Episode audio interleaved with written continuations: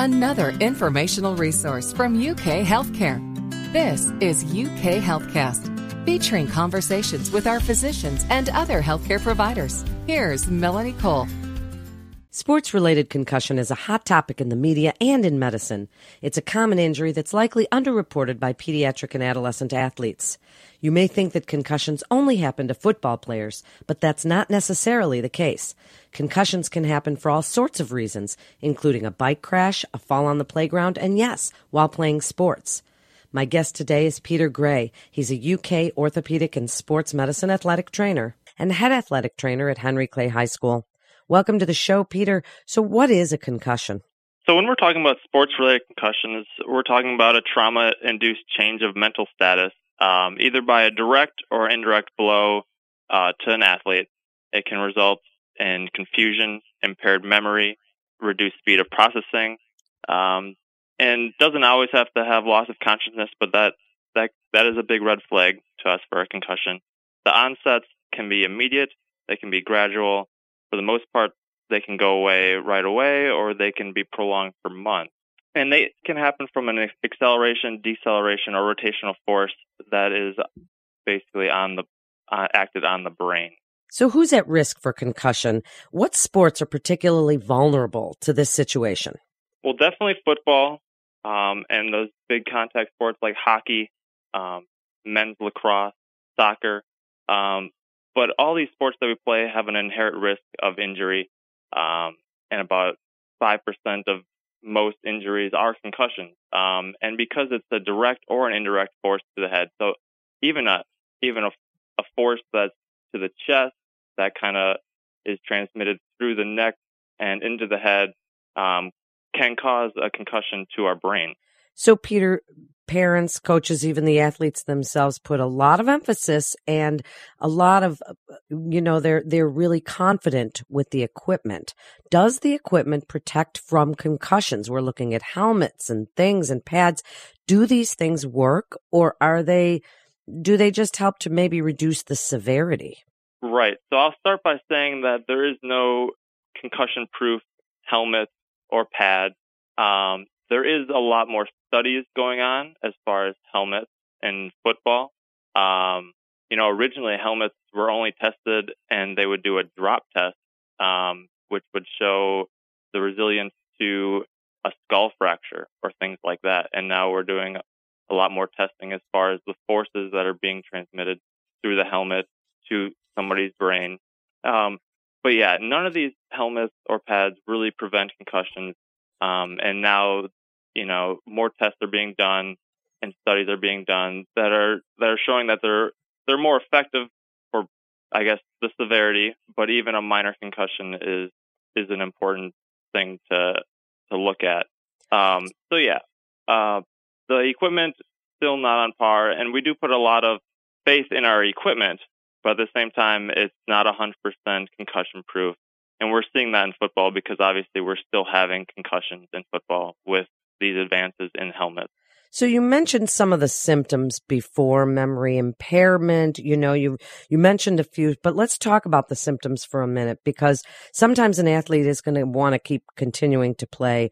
So is it kind of everybody's job to sort of look out for some of these symptoms, not only the coach and maybe the parents on the sideline, but other athletes on the field as well to kind of keep track, the buddy system to see that everybody is sort of keeping an eye on each other, making sure nobody's experiencing some of those symptoms. What should they be looking for?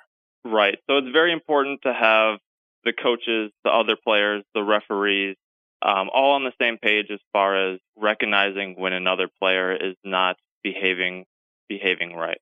Um, and and kids, we have special considerations because they're all at different developmental stages as far as you know cognitive learning. Um, a lot of a lot of high schoolers still feel that they're invulnerable, and those are the kids that typically you see hiding concussions and continuing to play through um, symptoms. Now, symptoms they there's a lot to do with mental status as far as impaired recall, um, disorientation, um, and there's behavioral changes as far as feeling depressed, and anxiety, sadness, um, and then the the things that kind of show up on the field are the physical changes as far as balance, vision, fatigue, he- headache, ringing in the ears, things of that nature. Um, and they're, you know, usually have a head trauma associated with them, um, but some indirect blows can cause these kids to to have concussions, and the symptoms may present right away. They may present, you know, later on in the game. They may, may present after the game. So it's it's hard for an athletic trainer to always recognize every concussion, and that's why I would stress emphasizing, you know, players, coaches, referees, and other players, because we all kind of know these athletes. Um, just to to really keep an eye on it. They they other players should definitely not be be quiet about when they know their friends, even though they're a crucial part of the team, isn't playing right. Um, you know, they're forgetting plays, they're doing things like that. Those are big red flags to us.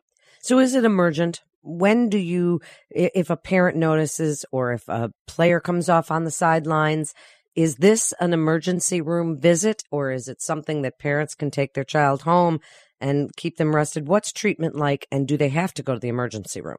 Well, after any big blow to the head, we do need to check the neurological function and rule out any, you know, cranial bleeds, any any fractures to the skull. After we rule out anything major like that, a concussion is not a trip to the ER.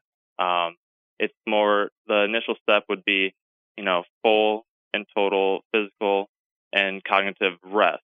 Um, we do want them to be seen in clinic uh, with a orthopedics that specialize in, concussions. And UK Sports Medicine has two great ones, Dr. Hosey and Dr. Smoot. Um, and that just kind of initiates the the kind of return to play. You know, they're going to see uh, a concussion specialist, and and that way we're going to kind of start tracking their symptoms. Um, we're going to monitor them throughout the whole process, making sure that something doesn't come up um, that could be very serious. And in that case, um, you know, we're if if somebody does have you know prolonged symptoms, being seen at the clinic right away, we can get them the additional um, therapies and things that they might need to, to so that their symptoms don't go on for months and that we can get them you know return to play safely. So when in doubt sit it out seems to be the mantra that everybody uses but when can a parent know that it's okay to go back to school? Are they allowed to be doing homework using electronics watching tv and should a parent be using Motrin or another form of pain relief if there are some symptoms like headaches? Right. So, for the most part, if tolerated, I would recommend um, just Tylenol or or no no NSAIDs to to mask the symptoms because we do want to monitor the symptoms as much as possible. We like to give it a grade, and you know, usually we are asking their symptom score very often. Um, as far as returning to school and returning to play, you know, that's 100% based on on symptoms. Um, and I'm glad you brought that up about school because um, usually we're thinking about return to play and not about return to school. And school is very important. Um, kids can tend to struggle going back to school um, because they're having trouble concentrating um, and things of that nature. And it's important to know that um, to, I guess, talk with teachers and things like that, that there are accommodations that should be made. Um, you know, these kids are usually stressed out about school already, and when you're, you know, cognitively impaired, things are going a little slower. It's harder to learn. They might have a bunch of tests that week. Um, some accommodations do need to be made for that. And then our kind of return to play from a physical standpoint, um, we do want them to return to symptom free um, usually takes 24 to 48 hours on the typical. Um, and then we're going to initiate some light aerobic activity, again, staying um, symptom free. And then we're going to move on to more sport specific exercises and then non contact drills um, and then full contact. Um, and we need to stay symptom free with all that. If we do get some symptoms coming back, we kind of take a step back and um, just continue that rest, and then we'll we'll pick it up where we left off. How many is too many? That's really the million dollar question, and that's one of the questions as far as youth sports that we really don't have the answer to. Um, you know, I've you know I've read a lot of things that say you know the more in a shorter period of time is very concerning. Um, but concussions are so different to everyone. You know, some people might have a concussion that lasts months. Somebody might have a concussion that lasts a few days as far as symptoms go. Um, and now there's studies saying that people, some people are more prone to concussions than other people.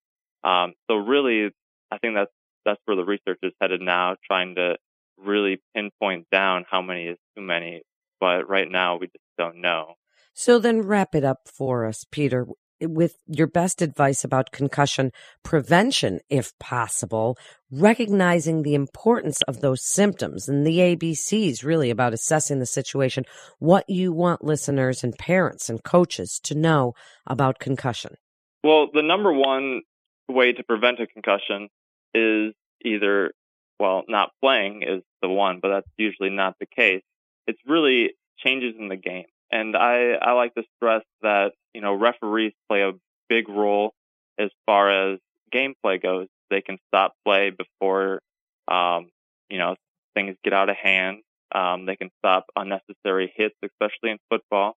Um, and we see that kind of starting with the professional leagues and they trickle down to, to the high school level. And as far as coaching goes, really taking the head out of the game as far as practices, um, teaching safe tackling, where you can take your head out of the play instead of leading with your head, which is a very good thing to emphasize. Really, concussions shouldn't happen in practice because you should be able to teach the kids how to play the game without putting them at risk of getting hit in the head. Um, and then the number one, basically, way to manage a concussion is recognizing it right away, um, not allowing kids to play through a concussion, and really, when because some of the more serious things happen when you kind of get a secondary blow to the head after sustaining an, an impact to the head, a concussion already. Um, just taking them out of the field is very important, and then making sure that they're following up with a doctor that's familiar with concussions. That's not going to clear them right away. We do want to have a gradual return to play, and we want to, you know, monitor these kids and making sure that they are safe to return. Thank you so much, Peter, for being with us today. This is UK Healthcast with the University of Kentucky Healthcare. For more information, you can go to ukhealthcare.uky.edu. That's ukhealthcare.uky.edu. I'm Melanie Cole. Thanks so much for listening. Thank you.